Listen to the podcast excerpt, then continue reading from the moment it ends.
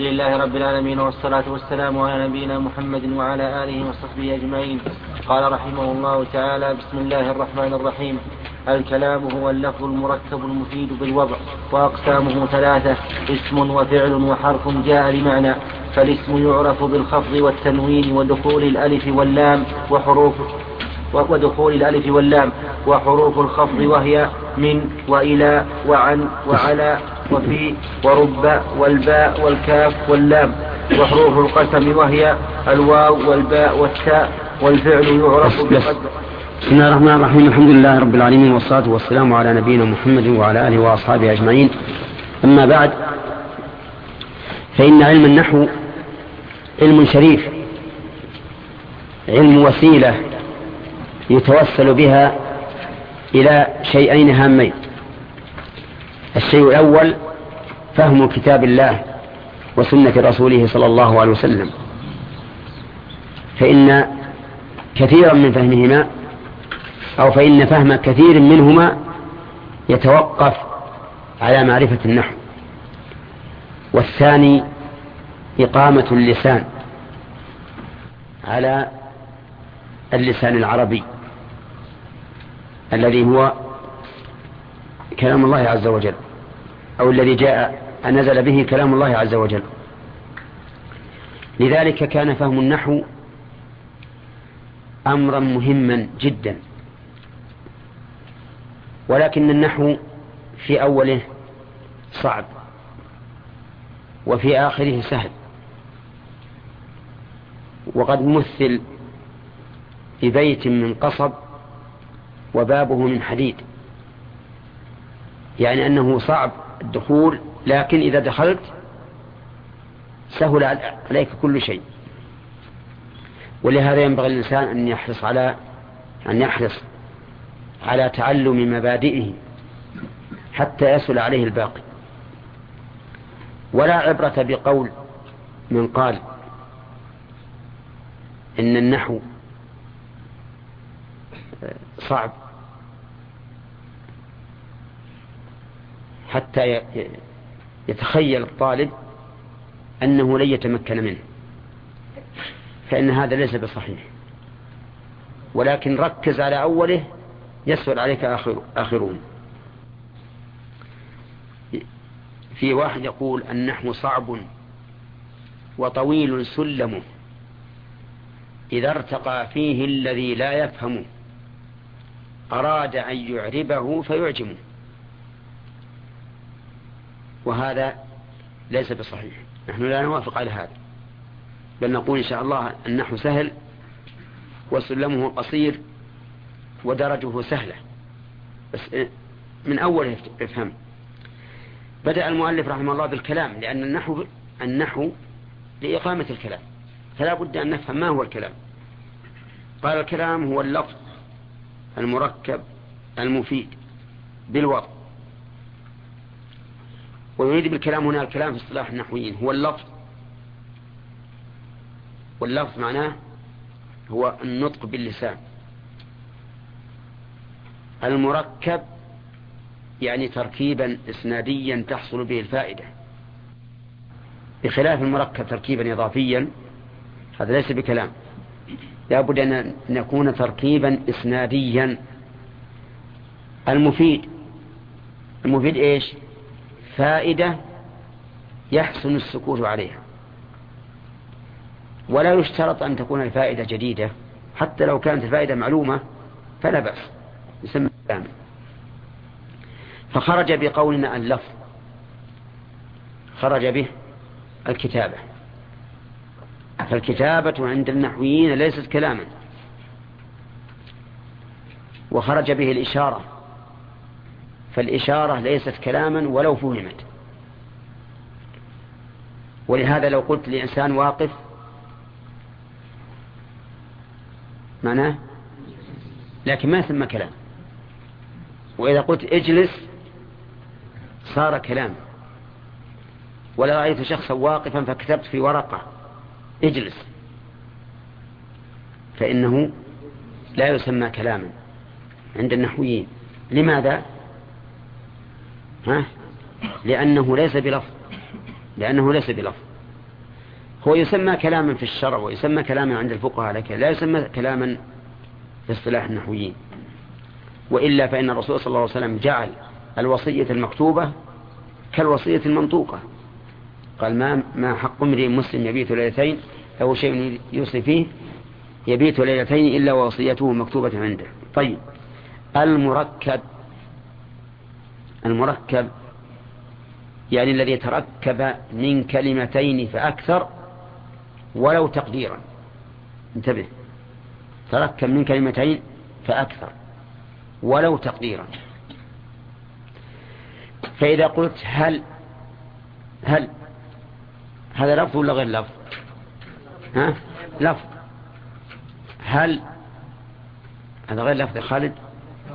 لفظ. هو لفظ لكنه ليس مركبا فلا يسمى كلاما عند النحويين. لا بد أن يتركب من كلمتين فأكثر تحقيقا أو تقديرا. فمثلا التحقيقا إذا قلت قام زيد هذا مركب من قام وزيد تحقيقا ولا لا؟ تقديرا إذا قلت قم هذا ما تركب من كلمتين. ما تركب من كلمتين تحقيقا ولكن تقديرا لأن قم فيها ضمير مستتر ضمير مستتر في في قوة البارز في قوة البارز. فهي مركبة من إيش؟ من كلمتين. المفيد المفيد المراد بالمفيد ما أفاد السامع بحيث لا يتشوف بعده إلى غيره. هذا المفيد. نعم. ما أفاد السامع فائدة لا يتشوف معها إلى غيرها فإذا قلت نجح الطالب أفادت ولا لا؟ ها؟ أفادت. الآن السامع ما يتشوف إلى غير هذا. لكن إذا قلت إن نجح الطالب إن نجح الطالب. هذا مركب لا شك. في ثلاث كلمات إن ونجح والطالب. ثلاث كلمات. لكنه لم يفد. فالسامع إذا, إذا قلت له إن نجح الطالب سوف يتشوف. طيب, طيب إن نجح الطالب وش يكون؟ ماذا يكون؟ إذا لا نسمي هذا كلاما.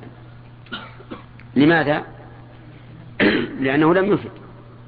لم يفد فائدة لا يتشوف السامع بعدها إلى غيرها. طيب ولو, ولو, نج ولو قلت إن نجح غلام غلام عبد الله الطيب الطاهر في كلمات كثيرة. يكون كلام ولا لا؟ ها؟ ليش؟ ما أفاد. نفس السامع الآن يقول هات حطنا الفائدة. حطنا الفائدة. إذا لا بد من فائدة لا يتشوف السامع بعدها إلى شيء. ولا فرق بين أن تكون الفائدة جديدة أو معلومة. فلو قلت السماء فوقنا كان كلاما.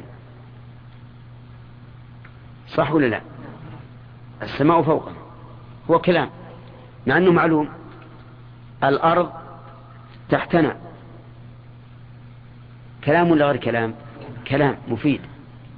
كأننا والماء من حولنا. قوم جلوس حولهم ماء. مفيد ولا غير مفيد؟ مفيد. مع أن هذا تحصيل حاصل إذا كان الماء من حولكم فأنتم جلوس حول الماء. طيب على كل حال المفيد إيش نقول؟ فائدة لا يتشوف السامع بعدها إلى شيء سواء كانت هذه الفائدة معلومة للسامع من قبل أو جديدة. لا فرق. طيب. قوله بالوضع. مراده بالوضع. أحد أمرين. أو إن شئت فقل أمران. الأول أن يكون الواضع له. قاصدا وضعه. فخرج بذلك كلام السكران والمجنون والنائم والهادي. هذا ما يسمى كلام. لا يسمى كلاما لأن واضعه غير قاصد له. ومعنى آخر بالوضع أي بالوضع العربي بالوضع العربي. فلو جاءنا كلام يفيد فائدة لا تشوف فسامه بعدها إلى شيء لكن العربي لا يفهمه نعم؟ فإنه لا يسمى كلاما. ولذلك نطلب من الأخ هداية الله أن يعطينا جملة مفيدة في لغته لا في لغة العرب. إيش؟ لا إدراك إيه. هذا كل كلام إيه؟ كلام إيه كيف يقول؟ إدراك راضي. راضي يعني جاء.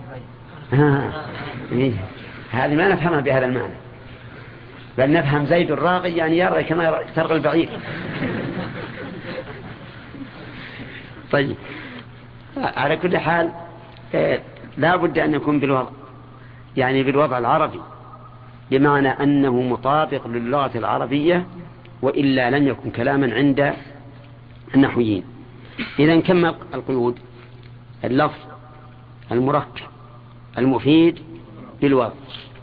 لا يكون لا يكون الكلام كلاما إلا بهذه القيود الأربعة. اللفظ وش اللي خرج منه؟ الكتابة والإشارة ولو فهمت. المركب ما لم يكن متركبا والمركب يشمل ما تركب من كلمتين حقيقة أو تقديرا. المفيد ما, ما خرج به ما لم يفد وإن تركب من ألف كلمة ما دام لم يفد فليس بكلام.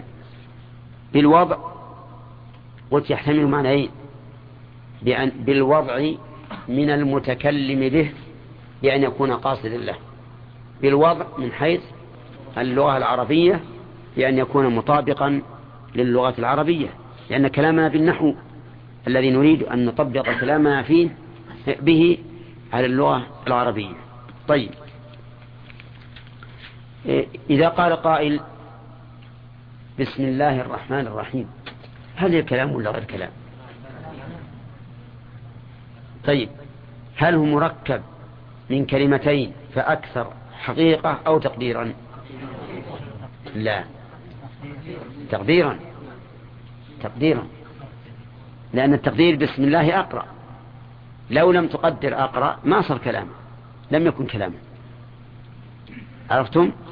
يعني لولا أننا نقدر أقرأ بسم الله الرحمن الرحيم أقرأ ما صار كلاما ولهذا لو تقول الرجل القدير البارع الفاهم. وتجي تأتي بأوصاف عديدة ما صار كلاما حتى تأتي بالشيء المفيد.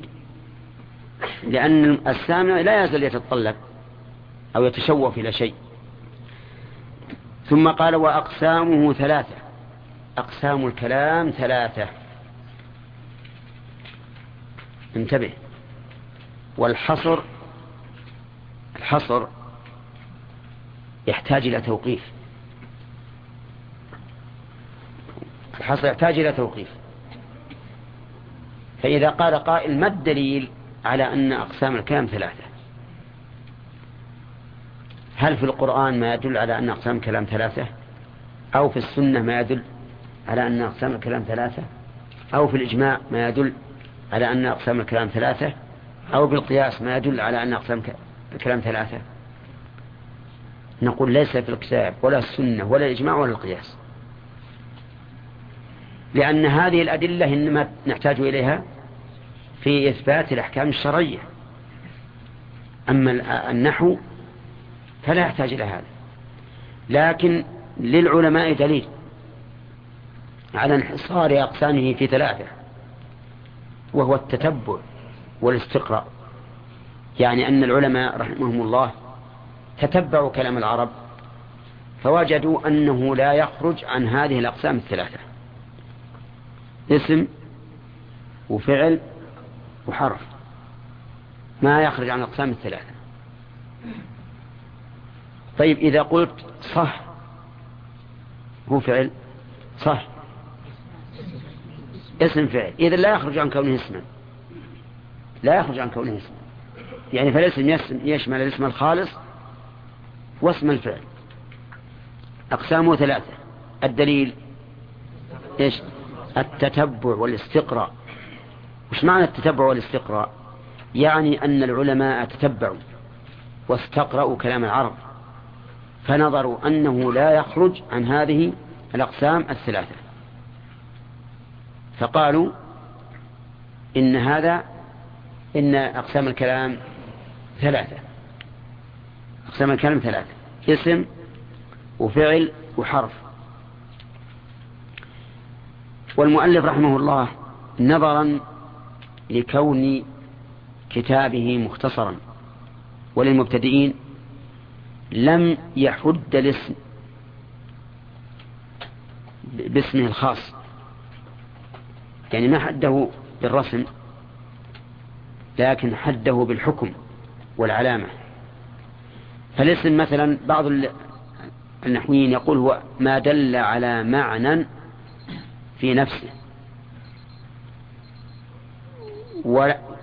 وخلا بهيئته عن الدلالة على الزمان. يعني ما دل على معنى في نفسه وخلا بهيئته عن الدلالة عن على الزمان. والفعل ما دل على معنى في نفسه ودل بهيئته على الزمان. والحرف ما ليس له معنى في نفسه وإنما يظهر معناه في غيره. لكن هذا في الحقيقة مع صعوبته على المبتدئ فائدته قليلة. إذا نقول أعطنا علامات الاسم من أجل إذا وجدنا هذه العلامة عرفنا أنه اسم. يقول فالاسم يعرف بالخفض والتنوين ودخول الألف واللام وحروف الخفض. أربعة علامات. أربع علامات. يعرف بالخفض والخفض هو الجر. لكن الكوفيون يعبرون عن الجر بالخفض والبصريون يعبرون عن الخفض بالجر. وإلا فالمعنى واحد. لكن هذه اصطلاح عندهم. الكوفي يقول خفض. والبصري يقول جر. طيب الخفض. إذا وجدنا اسما مخفوضا عرفنا إذا وجد إذا وجدنا كلمة مخفوضة عرفنا أنها اسم. مثل مررت برجل كريم. أما رجل فلها علامة غير الخفض لكن كريم وش العلامة؟ على أنها اسم الخفض أنها خفضت يعني جرت. فإذا رأينا كلمة مجرورة أو مخفوضة على تعبير المؤلف فهي اسم فهي اسم. كذلك يعرف بالتنوين. فالتنوين لا يدخل إلا على الأسماء. فإذا وجدت كلمة منونة فاعلم أنها اسم. فإذا قيل هذا رجل رجل اسم ولا فعل؟ من أين علمنا أنها اسم؟ التنوين. رجل. مررت برجل. رجل. اسم. فيه علامتان. أو ثلاث علامات. خفض وتنوين. قال وحروف الخفض. الثالث آه قال ودخول الألف واللام. هذا الثالث. دخول الألف واللام. والبصريون يقولون دخول ال. ال. والخلف في هذا بسيط. البصريون يقولون إن هذه الكلمة مكونة من حرفين والكلمة المكونة من حرفين ينطق بلفظها. والكوفيون يقولون هذه الكلمة مكونة من حرفين لكنهما حرفان هجائيان إحداهما ليس أصليا وهي الهمزة. همزة ال همزة وصل تسقط عند الدرج والوصل فليست أصلية حتى نقول إننا ننطق بلفظها. إذا بماذا ننطق؟ كان ننطق باسمها نقول الألف واللام. انتبه. فصار النحويون أيضا الكوفيون والبصريون يختلفون في ال اللي في, في الكتاب. ذلك الكتاب. الكتاب. هل نقول الألف واللام ولا نقول ال؟ ها؟ إن كنت بصريا فقل ال وإن كنت كوفيا فقل الألف واللام. طيب حجتهم. البصريون قالوا إن ال حرفان والكلمة إذا كانت حرفين ينطق بلفظها. ولهذا تقول من حرف جر ولا تقول الميم والنون حرف جر. وتقول اللام حرف جر ولا تقول لي حرف جر. لكن الكوفيون يقولون إن الهمزة ليست أصيلة في الكلمة لأن الهمزة يؤتى بها للوصل ولهذا تسقط عند الدرج والاتصال. فتقول مثلا أكرمت الرجل. هل جاءت الهمزة؟ نعم. ما جاء سقط وتقول مثلا والقمر. والقمر إذا تلاها والقمر. جاءت الهمزة ولا لا؟ ما جاءت الهمزة. إذن فننطق بلفظها. آه، فننطق باسمها. ونقول على الألف ولا طيب الخلاف هذا هل هو يترتب عليه شيء؟ أبدا ما يترتب عليه شيء. الخلاف لفظي. إذن إذا وجدت كلمة فيها الألف واللام فاعلم أنها اسم. كذا تقول الليل في هذه الأيام قصير. الليل. وش فيها من علامة الاسم؟ الألف واللام. قصير. وش فيها من علامة الاسم؟ التنوين. طيب. تقول ألف واللام وحروف الخفض. حروف الخفض يعني حروف الجر. هذه العلامة الرابعة. إذن أقسام الكلام ثلاثة. دليلها التتبع والاستقراء ما هذه الأقسام؟ اسم وفعل وحرف. ولكل من هذه الثلاثة علامات. فالاسم له أربع علامات كما قال المؤلف. أربع علامات. ما هي؟ الخفض والتنوين ودخول الألف واللام وحروف الخفض. فما فمتى وجدت كلمة فيها واحدة من هذه العلامات فهي اسم. طيب بعير. بعير. ما هي؟ اسم. اي نعم لأنها تقبل ال البعيد كذا؟ دار اسم تنون تقول هذه دار واسعة. مسجد اسم كتاب اسم نور اسم شمس اسم قمر اسم سماء أرض سماء اسم وأرض اسم. المهم على كل حال كل كلمة تقبل واحدة من هذه العلامات أو فيها هذه العلامات فهي اسم. والله أعلم. ها؟ هو مختصر يا هداية الله. مختصر. ولا هو ترك علامة هي أحسن علامات. وهي, وهي الإسناد. لكن ها؟ ها؟ إي. أنك لو جردته فقلت الغلام. قال ما يجي.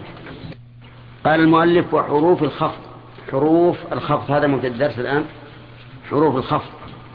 يعني الحروف التي إذا دخلت على الاسم خفضته.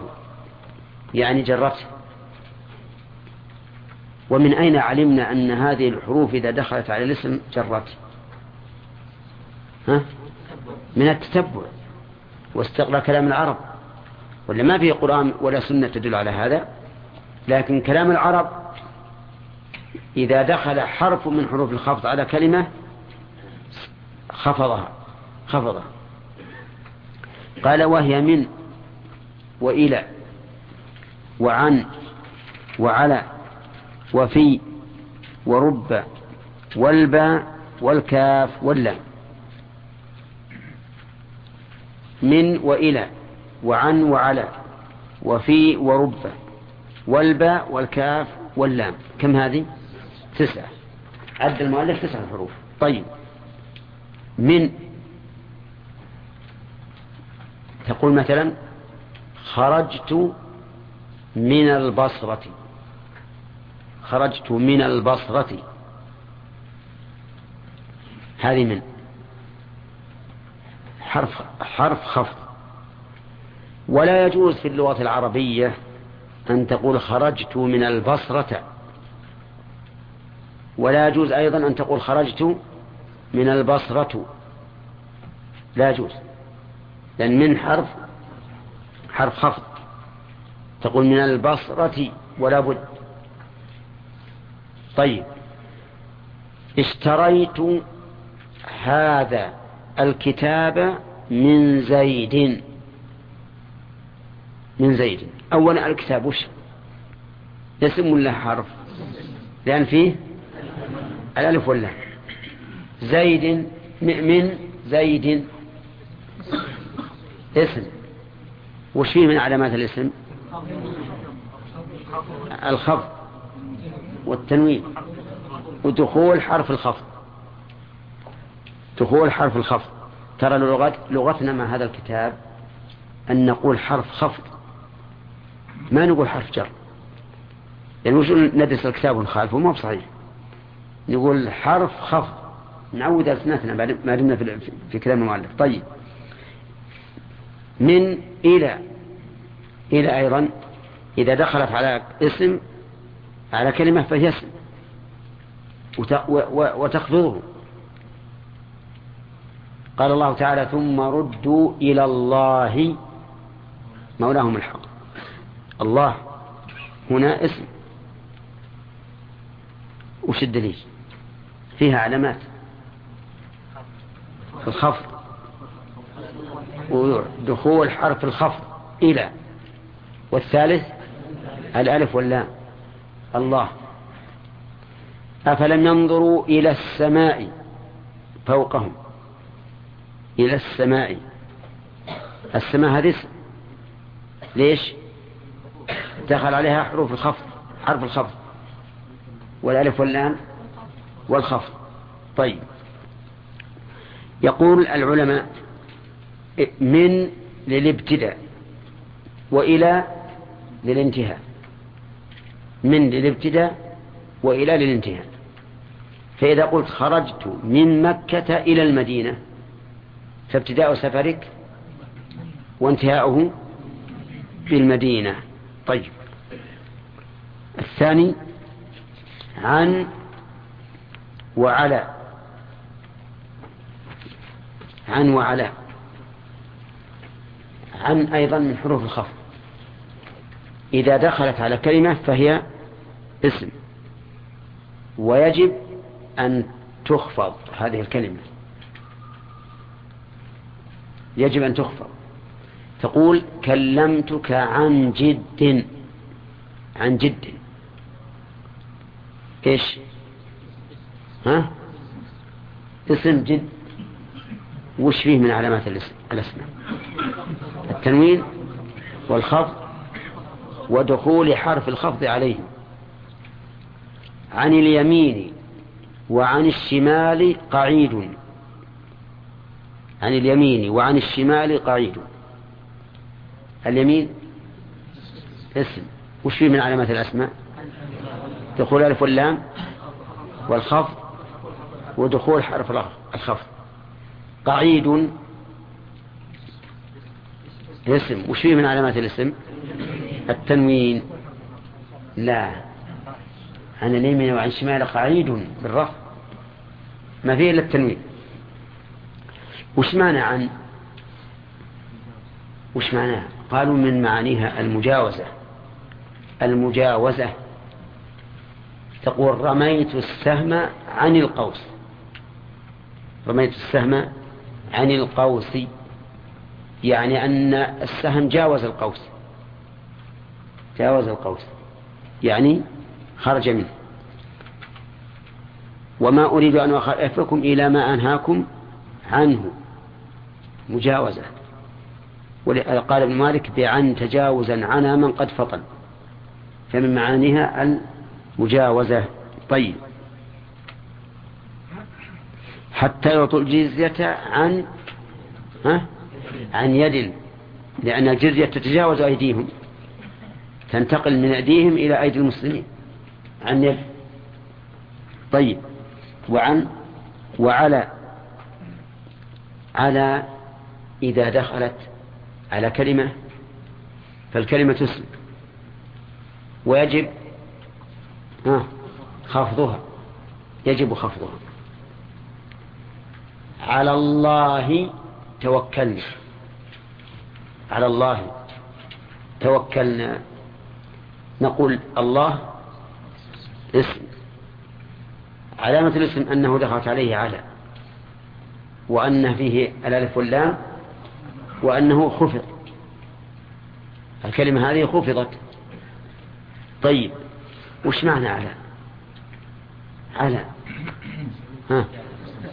العلو. للاستعلاء. تقول رقيت على السطح. معها العلو. ولهذا قال ابن مالك على للاستعلاء. طيب. ثم استوى على العرش. على العرش. العرش ها؟ اسم. فيه من علامات الإسماء؟ دخول حرف الخفض والألف واللام. والخفض. كذا؟ طيب لو قال قائل على العرش خطأ. ما يصير. حرف الجر لازم حرف الخفض لازم يخفض. لو قال على العرش على العرش خطأ أيضا. لأن حرف الخفض لا بد أن يخفض. إذن يقول على العرش طيب. و وفي في في وأنتم عاكفون في المساجد في المساجد. فإذا وجدت كلمة دخلت عليها في فهي اسم. وما اجتمع قوم في بيت من بيوت الله. في بيت من بيوت الله. طيب عاكفون في المساجد. المساجد اسم. وش فيها من علامات الأسماء؟ ها؟ ثلاث علامات. دخول حرف الخفض. والألف واللام والخفض. وما اجتمع قوم في بيت ها؟ علامتان. ثلاث علامات ثلاث علامات التنوين والخفض ودخول حرف الخفض في بيت. كذا من بيوت الله من بيوت علامتان. حرف الخفض والخفض. طيب. وعلى وفي وش معنى في؟ لها معاني في.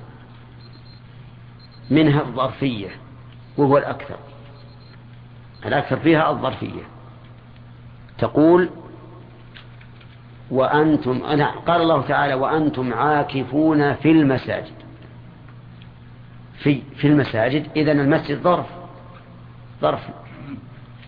وتقول الرجل في القهوة قهوة المكان اللي يتقوى فيه الناس ويسمى عند الناس الآن؟ في المجلس. الرجل في المجلس.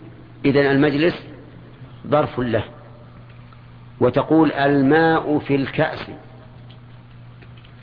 الماء في الكأس. الكأس ظرف.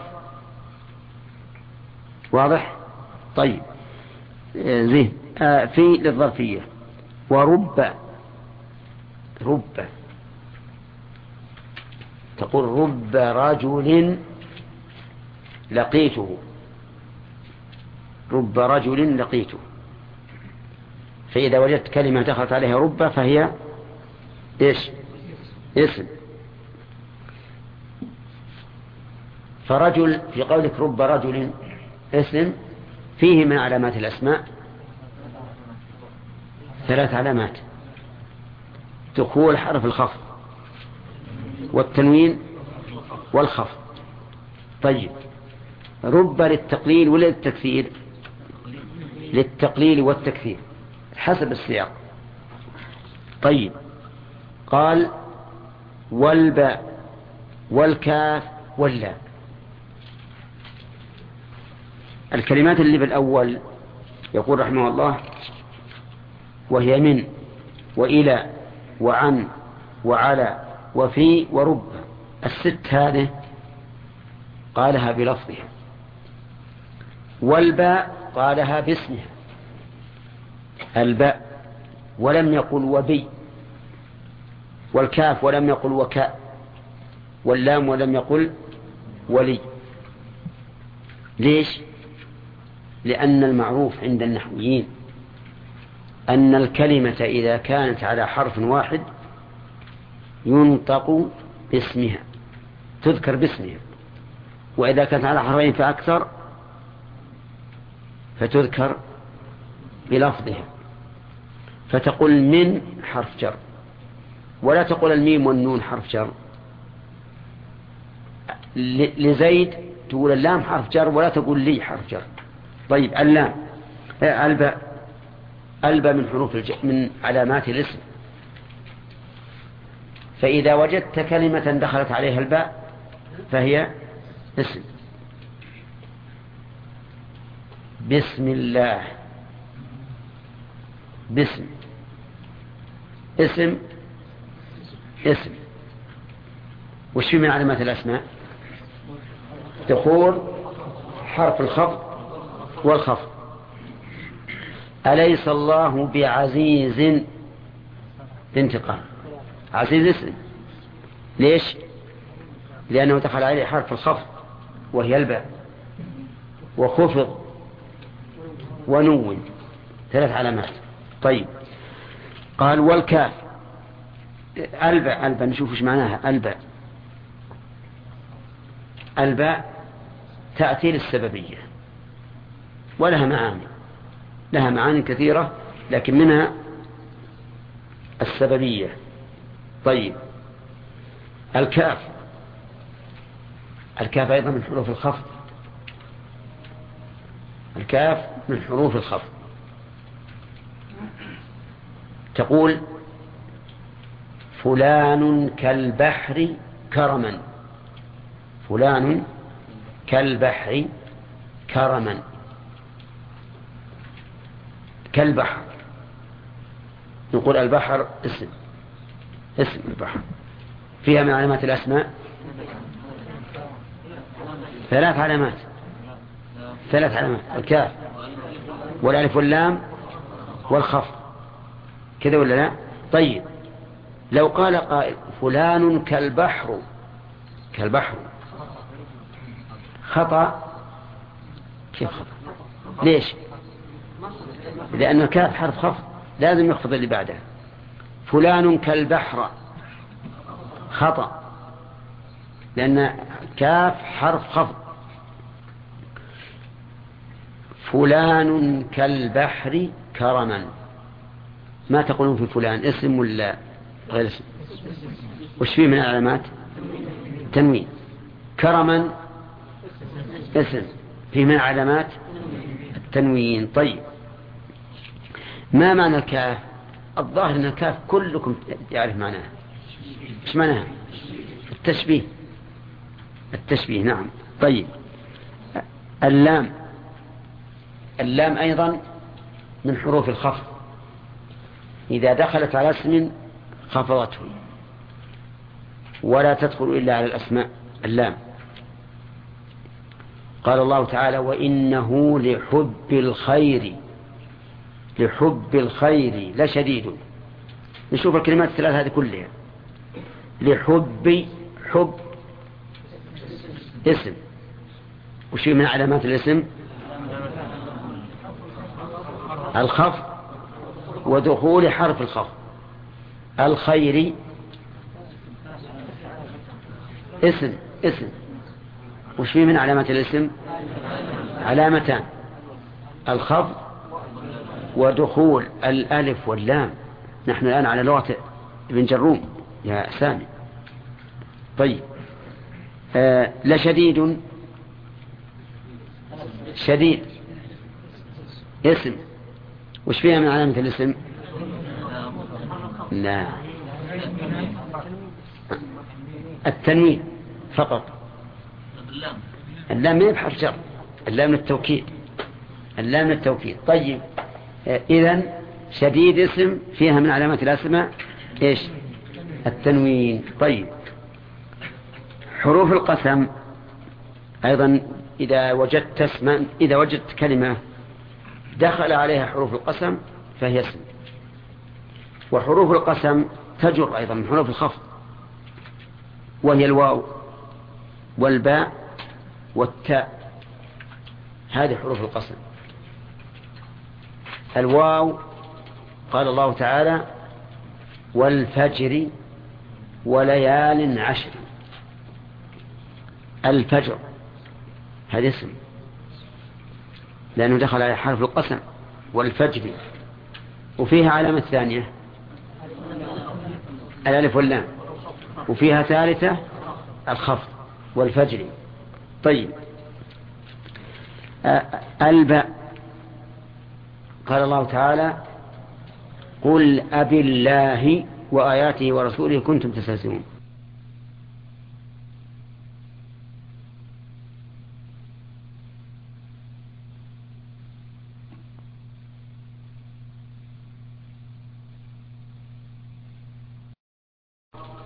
قال الله تعالى والفجر وليال عشر. الفجر هذا اسم. لأنه دخل على حرف القسم. والفجر. وفيها علامة ثانية. الألف واللام. وفيها ثالثة الخفض والفجر. طيب. الباء قال الله تعالى قل أبي الله وآياته ورسوله كنتم تستهزئون. أبي الله ها. الله اسم. لأنه دخل عليه حرف الخفض.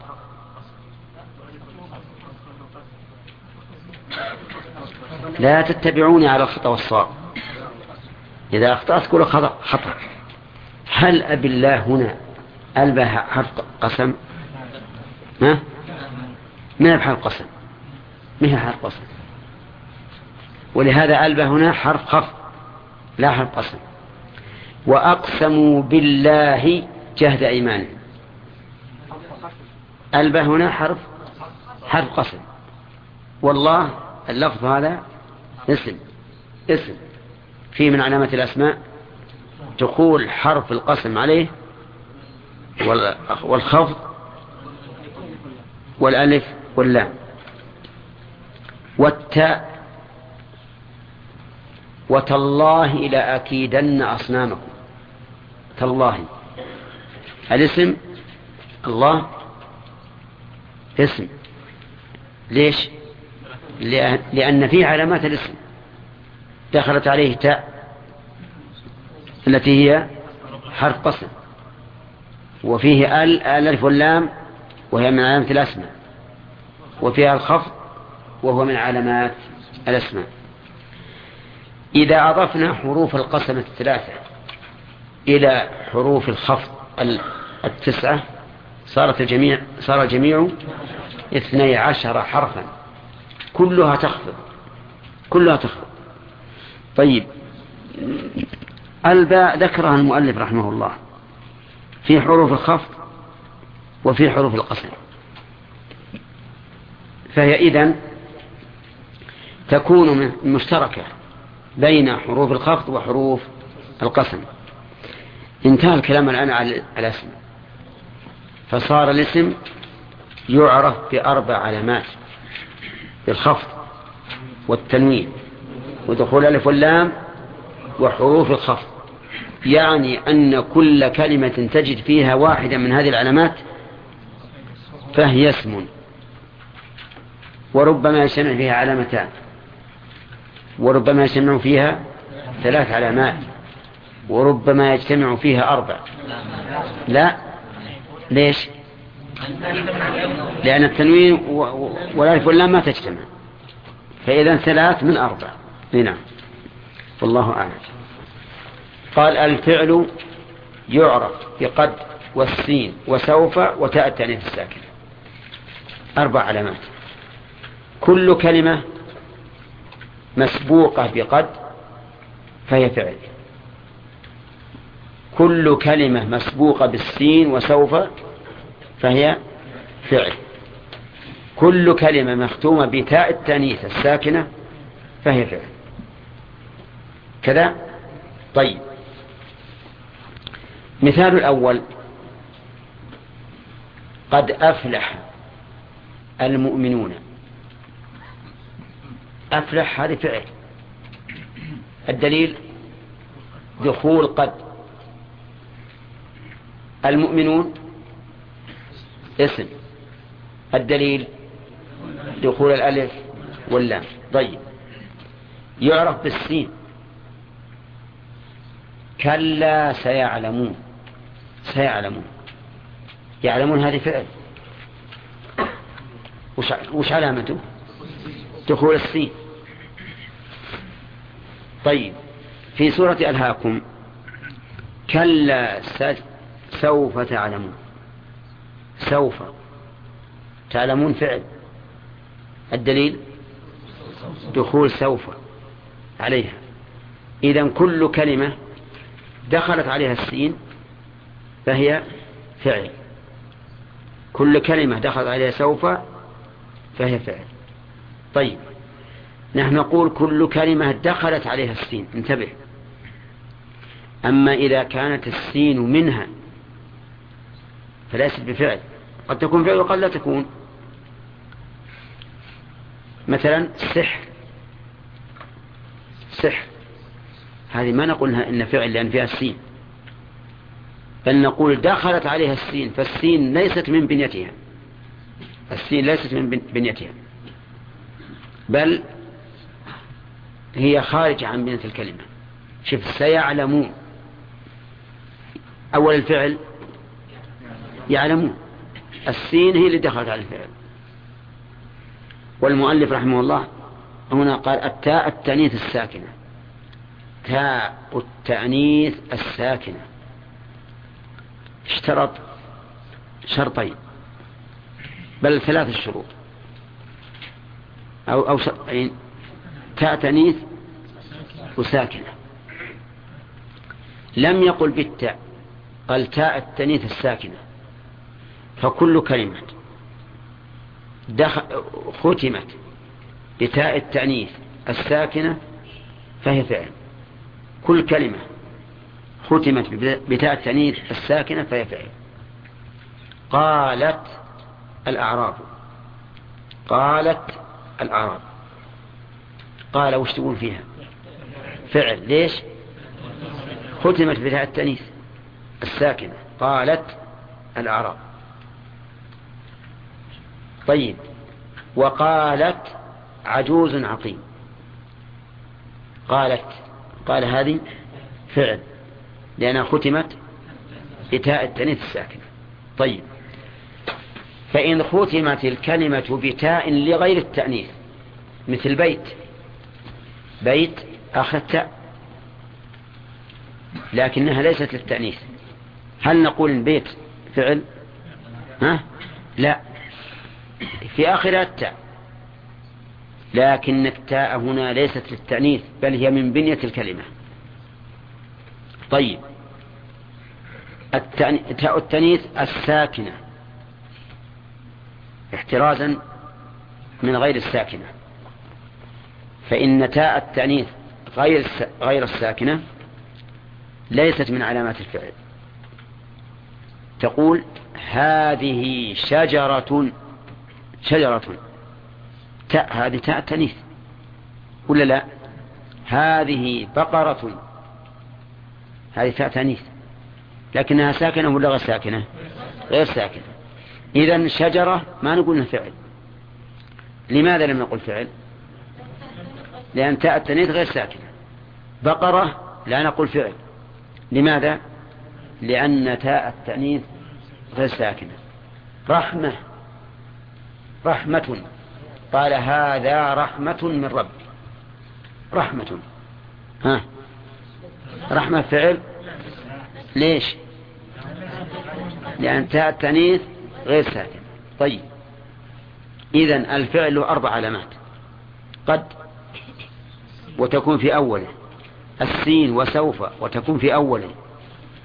تاء التأنيث وتكون في آخره. تاء التأنيث الساكنة وتكون في آخره. واضح يا جماعة؟ طيب. قال والفعل والحرف ما لا يصلح معه دليل الاسم ولا دليل الفعل. كل كلمة تعرض عليها دليل الاسم ولا تقبل ثم دليل الفعل ولا تقبل فهي حرف. فالحرف ما لا يصلح معه دليل الاسم ولا دليل الفعل. يقول الحريري في ملحة الإعراب والحرف ما ليست له علامة فقس على قولي تكن علامة. زين هذا. طيب اللي بيصير علامة كل يدور يكون علامة. الحرف ما ليست له علامة. فقس على قولي تكن علامة. فإذا وجدت كلمة إن عرضت عليها علامة الاسم ما قبلت وعلامة الفعل ما قبلت فهي الحرف. فإذا قال قائل كيف تجعلون علامة الحرف عدمية؟ والعلامة علم. لا بد أن يكون أمرا وجوديا. فالجواب أنه إذا كان الشيء محصورا إذا كان الشيء محصورا صح أن تكون العلامة عدمية. فهنا علامة الاسم كذا وعلامة الفعل كذا.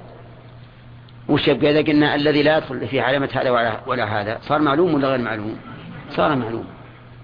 قالوا ونظير ذلك الجيم والحاء والخاء جيم حاء خاء ثلاثة ثلاثة حروف كتابتها واحدة.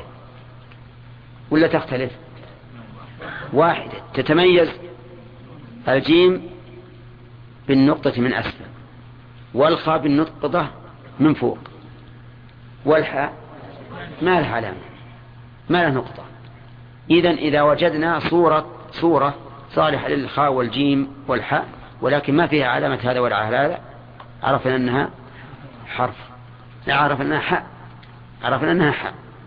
إذا كل كلمة لا تقبل علامات الاسم ولا علامات الفعل فهي حرف. طيب نبي مثال. المؤلف ما مثل. لأنه, لأنه مطلوب من المعلم يمثل. نحن مثلنا للفعل ولا لا؟ الفعل اللي في قد. وش المثال؟ قد أفلح المؤمنون. اللي فيه السين كلا سيعلمون ثم كلا سيعلمون. اللي فيه سوف كلا سوف تعلمون ثم كلا سوف تعلمون.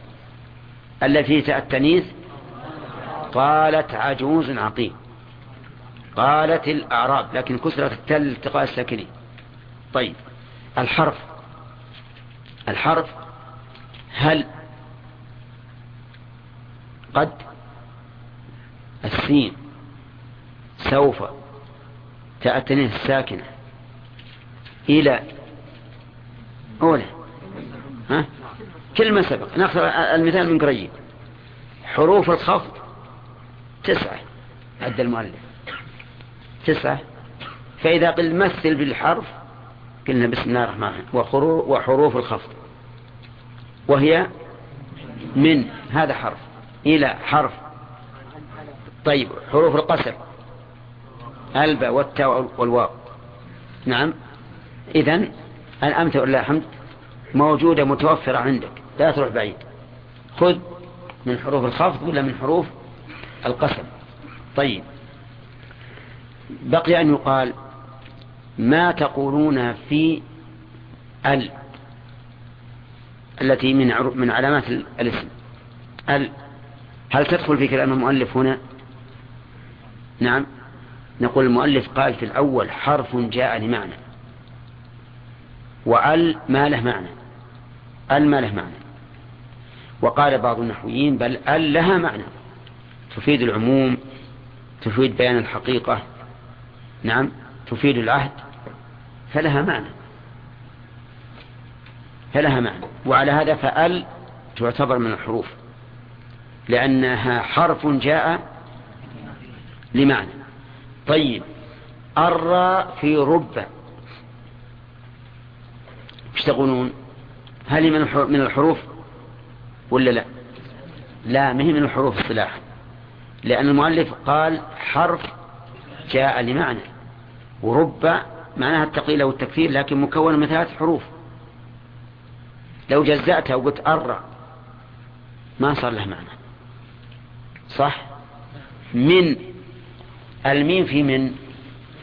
حرف ولا غير حرف؟ ليش؟ ليس لها معنى.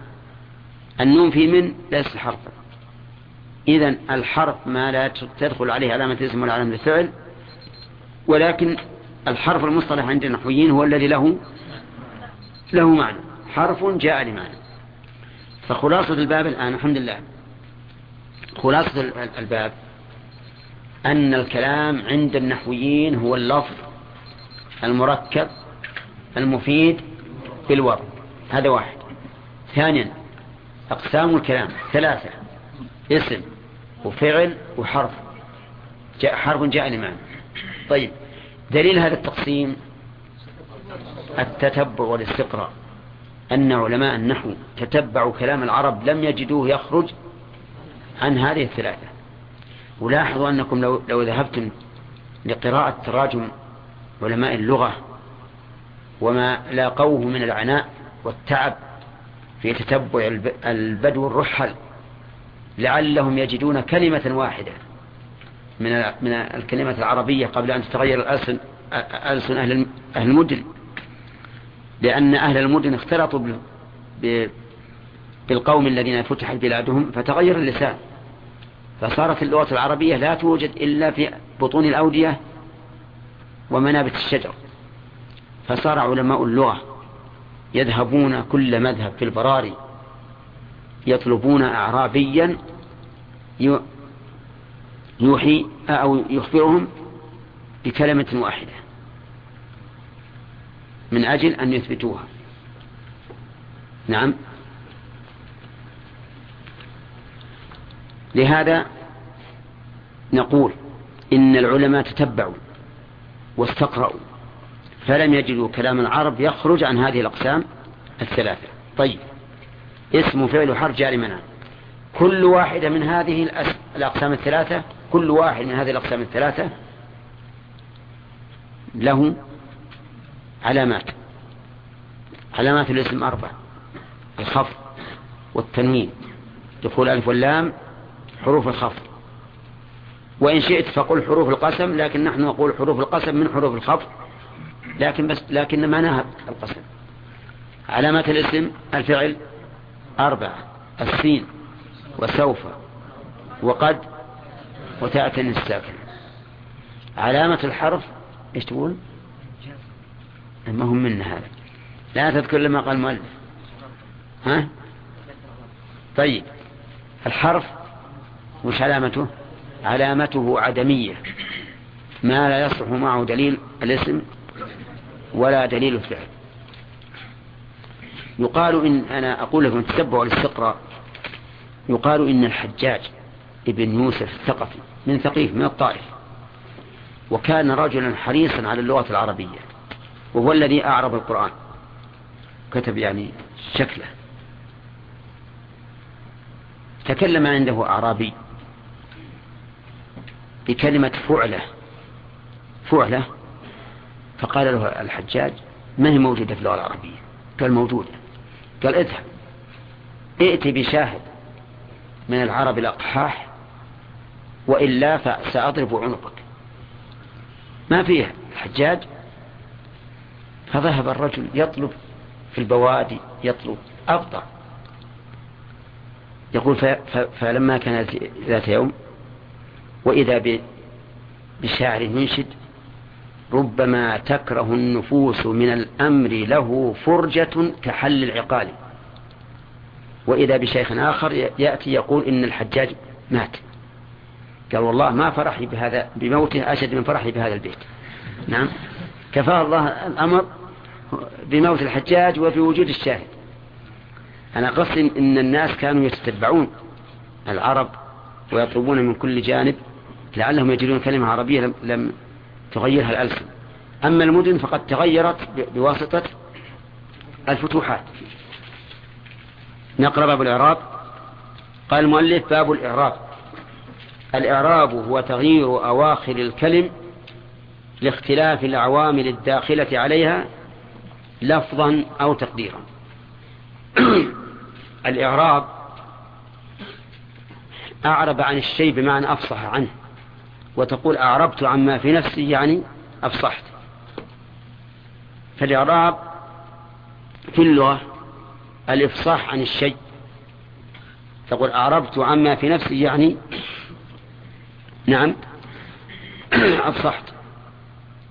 لكنه في الاصطلاح اسمه تغيير أواخر الكلم. تغيير. لا بد أن هناك تغييرا. تغييرا من ضم إلى نصب إلى جر إلى خفض إلى سكون. تغيير.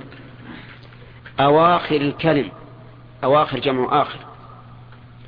فالإعراب إذن يتعلق بأواخر الكلم لا بأولها ولا بأوسطها. حطوا الكلمات الآن حركاتها تكون في الأول والأوسط والآخر. ما الذي ما الذي يختص بالإعراب؟ الآخر آخر الكلمة أما أولها ووسطه هذا لأهل الصرف ما هو لأهل النحو. لأهل الصرف لا لأهل النحو. فمثل النصر فتح النون نعرفه من الصرف ولا من النحو؟ من الصرف. سكون الصاد من الصرف. تحريك الراء هذا من النحو. وهو الذي يتغير. أما أول الكلمة وآخر الكلمة فهو على ما هو عليه ما يتغير. ولهذا تقول نصرا ونصر ونصر. وش اللي يتغير؟ الآخر. ولهذا يركز علماء النحو على أواخر الكلم. لأن هي تغير قال المؤلف تغيير أواخر الكلم. من أين إلى أين؟ ها؟ تغيير أواخر الكلم. من أين إلى أين؟ من ضمة إلى فتحة إلى كسرة خفض إلى سكون. هذا التغيير. أواخر الكلم خرج به تغيير أوائلها وأواسطها ما له دخل في النحو ولا في الأعراب. قال الداخلة لاختلاف العوامل الداخلة عليها.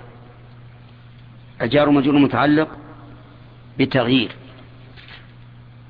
يعني تتغير لاختلاف العوامل. انتبهوا لهذا. لأن تغيير أواخر الكلم قد لا يكون لاختلاف أواخر العوامل لاختلاف العوامل. قد يكون لاختلاف لغات العرب. مثلا حيث بعض العرب يقول حيث وبعض العرب يقول حيث وبعض العرب يقول حيث وبعض العرب يقول حوث. اختلاف الآن؟ لاختلاف العوامل؟ لا. ولكن لاختلاف اللغات. فالعبرة باختلاف أواخر الكلم من أجل اختلاف إيش؟ العوامل. ما هي العوامل؟ أتظنون أن العوامل مطرقة وفاس مسحات ولا إيه؟ لا. العوامل كلمات تتغير بسبب تغيرها أواخر الكلم. تقول جاء زيد. آخر, آخر كلمة زيد. الدال مضمومة الآن. وتقول رأيت زيدا. شوف الآن صارت مفتوحة. ليش؟ لأن الأول العامل الأول غير العامل الثاني. اختلفت العوامل. مررت بزيد. ها؟ خفضناه. لماذا؟ لاختلاف العوامل. إذا الأواخر تختلف باختلاف العوامل الداخلة على الكلمة. إن دخل عليها عامل رفع ها؟ رفعناها. عامل نصب نصبناها. عامل خفض خفضناها. طيب. قال المؤلف لفظا أو تقديرا. لفظا متعلق بالتغيير أيضا. يعني أن التغيير يكون أحيانا لفظا وأحيانا يكون تقديرا. أحيانا لفظا وأحيانا تقديرا. فإن كان الحرف الأخير صحيحا فالتغيير لفظي. وإن كان معتلا فالتغيير تقديري. فإنه يتغير تقديرا مدينة معنى ولا لا؟ طيب. نقول تغيير أواخر الكلم إما لفظا وإما تقديرا. متى يكون لفظا؟ إذا كان آخر الكلمة حرفا صحيحا. يكون تقديرا إذا كان آخر الكلمة حرف علة. حرف علة. كذا؟ طيب. حروف العلة ثلاثة. الألف والواو والياء. هذه حروف العلة. وما عداها فحروف صحة. الحروف كم من حرف؟ اللي تكون منه كلام العرب؟ ثمانية وعشرون. خذ منها ثلاثة علة. يبقى عندك خمسة وعشرون حرفا كلها حرف صحيح. طيب. الراء حرف علة. صحيح؟ طيب. الباء. الجيم. صحيح. كذا الكاف. اللام. طيب. إذن خمسة وعشرون حرفا تتغير باختلاف العوامل لأنها حرف صحيح. ثلاثة حروف لا تتغير لأنها حروف علة. شوف الآن. جاء علي وعيسى. جاء علي وعيسى. علي مضمون لأن آخره حرف صحيح. عيسى غير مضمون ساكن ألف حرف علة. طيب. رأيت عليا وعيسى. ها؟ عليا حرف صحيح؟ تغير ولا ما تغير؟ تغير. كان بالأول مرفوع علي الآن منصوب عليا عيسى ما تغير ما تغير. لأن آخره حرف حرف علة. حرف العلة ما يتغير. قدر عليه الحركات ولا تغيره. طيب. مررت بعلي وعيسى. علي. ها؟ تغير ولا ما تغير؟ إلى خفض. كسرناها الآن. عيسى ما تغير. طيب إذن علي معرض. علي معرض. لأنها لأنه تغير آخره باختلاف العوامل عيسى معرب ولا لا؟ لا. عيسى معرب لأن لأنه يتغير آخره. تقديرا ولهذا قال المؤلف لفظا أو تقديرا. لفظا متى؟ إذا كان آخره حرفا صحيحا وهو خمسة وعشرون حرفا. تقديرا إذا كان آخره حرف حرف علة فإن التغيير يكون تقديرا ولا يكون ظاهرا. يعني ما يمكن تغييره. عيسى ما تقدر تقول تنصبه تنصب آخره بالفتحة. أو, بال أو تجر بالكسرة أو ترفعه بالضمة ما يمكن. هو هو. طيب. إذا أعود. ما هو الإعراب؟ تغيير أواخر الكلم. فخرج بقولنا تغيير ما لا يتغير آخره. لا لعلة بناء ولا أحب أن أتكلم على البناء لأنه شوش علينا. أواخر أواخر الكلم. أواخر. خرج به ها؟ أوائلها وأواسطها. فلا مبحث فيه في علم النحو. إنما يبحث فيه في علم الصرف. طيب. لاختلاف العوامل خرج به ما إذا تغير آخر الكلمة باختلاف اللغات. فهذا لا يعد إعرابا. مثلا حيث مبنية على الضم. لكن بعض العرب يبنيها على الفتح فيقول حيث. حيث. بعضهم يقول حيثي. فيبنيها على الكسر. لكن تغير الآخر هنا ليس لاختلاف العوامل ولكن لاختلاف اللغات طيب. لفظا أو تقديرا. يعني أن التغيير قد يكون لفظا وقد يكون تقديرا. متى يكون لفظا؟ إذا كان آخر الكلم حرفا صحيحا. ويكون تقديرا إذا كان آخرها حرف علة. أعرب مثالا. قام محمد. قام فعل ماضي ومحمد فاعل مرفوع. وعلامة رفعه ضم ظاهرة في آخره. لأن, لأن آخره حرف صحيح. قام عيسى. قام فعل ماضي. عيسى فاعل مرفوع وعلامة رفعه ضمة مقدرة على الواو. كيف؟ أي نعم. ضمة مقدرة على الألف. عيسى منع من ظهورها؟ التعذر. شوف الآن تغير آخره لكن تقديرا. ولهذا نقول ضمة مقدرة على الألف. منع من ظهورها إيش؟ التعذر. كيف التعذر؟ لأنه يتعذر أن تضمه.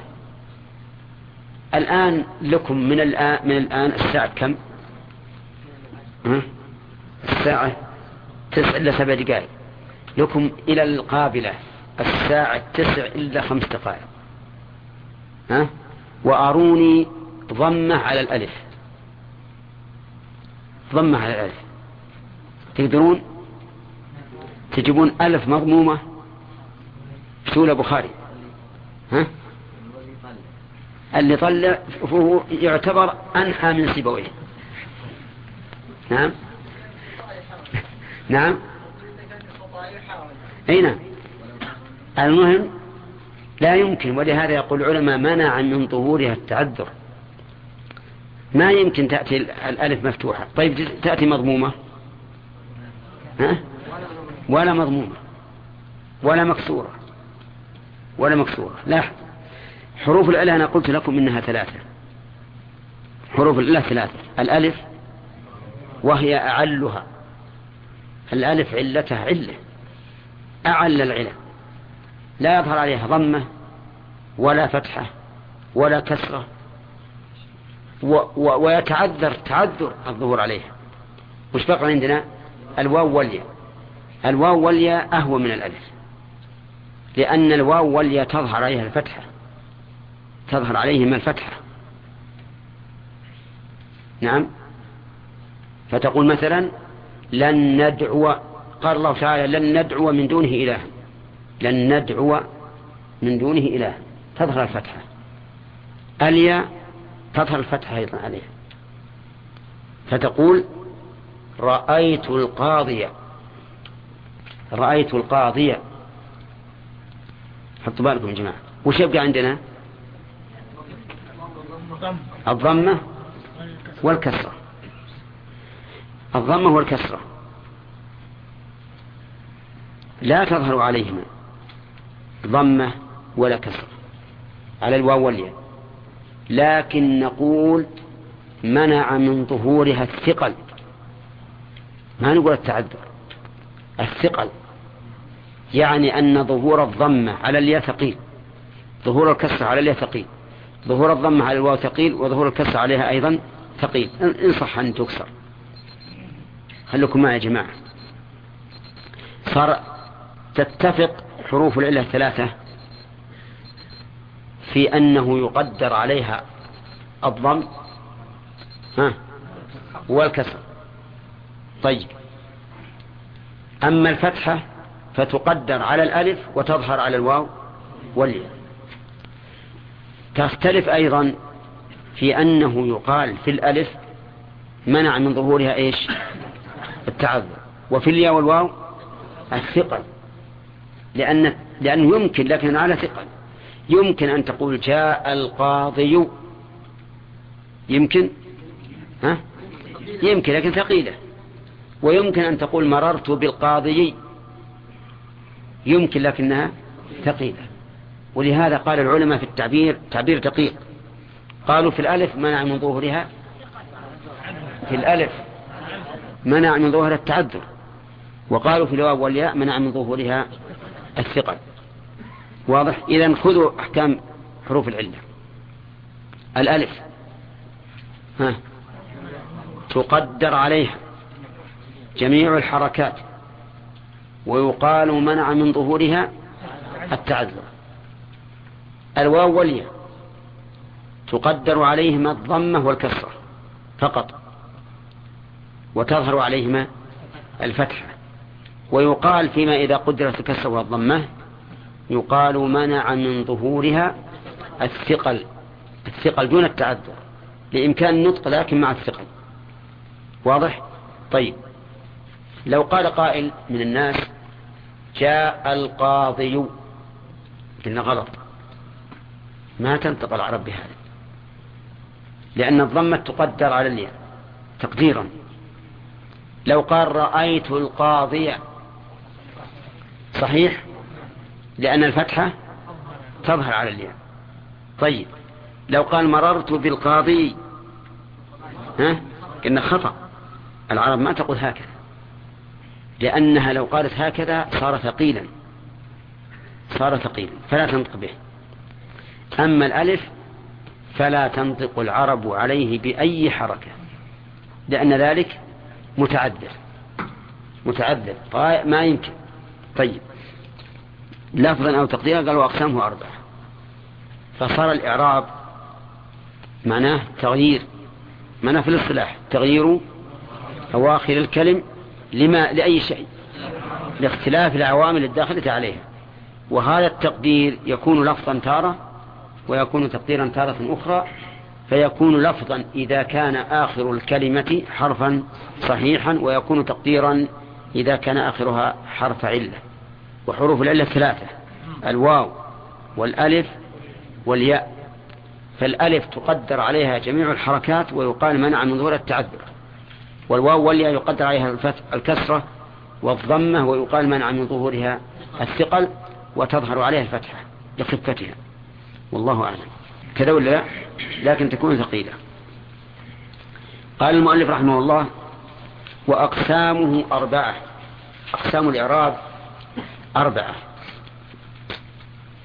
من أين أخذنا أو من أين عرفنا أن الأقسام أربعة؟ ذكرت لكم أن دليل النحو ما هو من الكتاب ولا من السنة؟ من التتبع والاستقراء يعني أن العلماء رحمهم الله تتبعوا واستقرأوا كلام العرب ووجدوا أن الإعراب لا يخرج عن هذه الأقسام الأربعة رفع ونصب وخفض وجزم. هذه أقسام الإعراب. يعني ما من كلمة من كلمات العرب إلا وهي إما مرفوعة أو منصوبة إيش؟ آه، أو مخفوضة أو مجزومة. كل كلام العرب. ما يخرج عن هذا ولا كلمة واحدة لأن هذا التقسيم علم بالتتبع والاستقراء. والعلماء تعبوا في تدوين اللغة العربية. ليس بأمر سهل. طيب الرفع تقول قام الرجل الرجل هذا رفع. والنصب أكرمت الرجل والجر مررت الخفض نعم الخفض مررت بالرجل والجزم لم يقم زيد لم يقم زيد. لا تشوفون علينا يا إخوان. خلوا الشيء يبقى بعدين. لم يقم زيد. الرافع مثاله. قام الرجل. النصب أكرمت الرجل. الخفض. مررت بالرجل. الجزم. لم يقم زيد. لم يقم. مجزوم. ما تجد كلمة من كلمات العرب تخرج عن واحد من هذه الأربعة. لابد مرفوعة أو منصوبة أو مخفوضة أو مجزومة طيب هل هذه الأقسام الأربعة تشمل الفعل الاسم والفعل والحرف؟ لا. أما الحرف فغير داخل إطلاقا. الحرف ما يدخل معنا إطلاقا. ما يقال مرفوع ولا منصوب ولا مخفوض ولا مجزوم الحرف ليش؟ لأنه مبني. مبني. قال ابن مالك وكل حرف مستحق للبناء. والمبني مهم معرض. المبني مثل الميت ما يتحرك. عرفتم؟ هل الميت يتحرك؟ المبني ميت. أين حرف؟ وأين اسم استفهام نجيب هل. هل. حرف. ولا لا؟ ما تتغير أبدا. كل كلام العرب هل هي هي هي. نعم. مهما كان. جبها في أول الكلام في وسط الكلام في آخر الكلام ما يمكن تغير. ولهذا نقول إن الحروف كلها ما يدخلها الإعراب. الآن طاح عنا ثلث اللغة العربية. حسب الأقسام ثلاثة اسم فعل حرف ثلث راح عنا. تقع عندنا الاسم والفعل. هل هذه الأقسام الأربعة تدخل على الاسم والفعل؟ نشوف. أنا بمشي أنا وياكم. خفض. ها؟ يدخل على الاسم فقط ما يدخل على الفعل. لأنه مر علينا من علامات الاسم الخفض. فإذا كان من علامات الاسم الخفض معناه أنه لا أننا لا نجد فعلا مخفوضا. طيب طلع, طلع الخفض. الخفض خاص بإيش؟ بالاسم. الجزم خاص بالفعل. لا تجد اسما مجزوما أبدا. كذا؟ طيب لا نجد اسما مجزوما أبدا. يجي واحد يقول ارفع يده. وش عندك؟ قال عندي اسم مجزوم. قرأناه في كتاب الله. ومن أهل الكتاب من؟ إن تأمن. من اسم؟ ومجزوم. آخره سكون. نقول هذا ليس بجزم. هذا إيش؟ بناء. والمبني ما له دخل في الإعراب إطلاقا كما قلت لكم المبني ميت ما يتحرك. ولهذا من؟ تقول مثلا جاء من نحبه. جاء من نحبه. من هذه فاعل ولا مفعول؟ فاعل. طيب. أكرم من تحبه. أكرم من تحبه. مفعول. مررت بمن تحبه أو انظر إلى من تحبه. مجرور هل تغيرت من؟ ما تغيرت. شوف جاءت مرفوعة ما تغير جاءت في محل رفع ما تغير في محل نصب ما تغير في محل جر ما تغير ليش؟ لأنه مبني. مبني. إذا جاب الله الشيء بعد سقط عنا في باب الإعراب. سقطت الحروف وسقط إيش؟ كل المبنيات.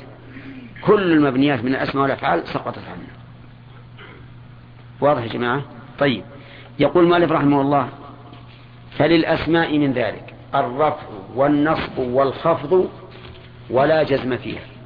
وللأفعال من ذلك الرفع والنصب والجزم ولا خفض فيها.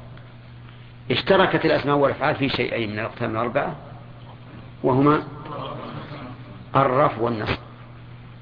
واختصت الأسماء بالخفض والأفعال بالجزم. طيب. نأتي بمثال فيه الرفع والنصب في الفعل والحرف. تقول الرجل يقوم الرجل يقوم. الأخ. إيش المثال؟ ها؟ ما هو المثال اللي أنا جبت؟ المثال اللي مثلت به.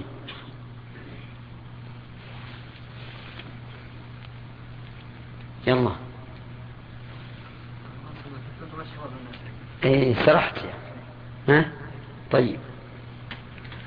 الرجل يقوم.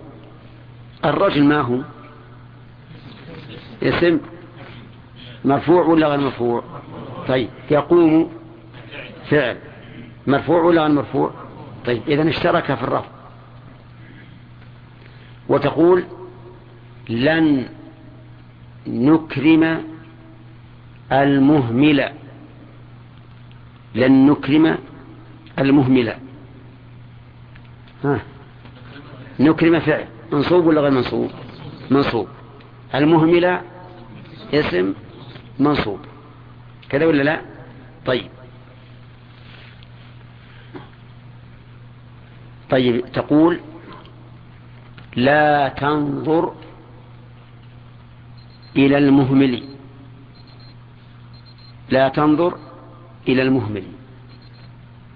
تنظر فعل مجزوم.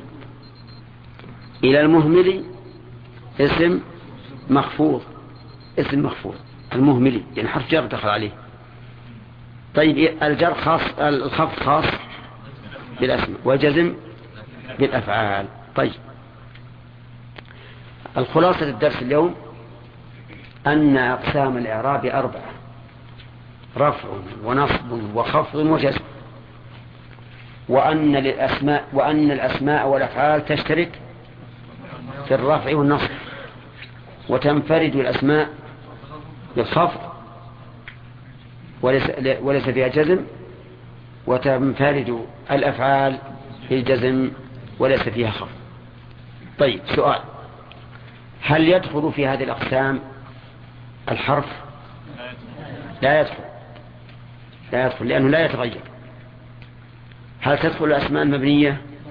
لا تدخل لأنها المبني لا يتغير. هل يدخل تدخل الأفعال المبنية؟ الأفعال المبنية لا تدخل لأن الأفعال المبنية لا تتغير. إذن لا يدخل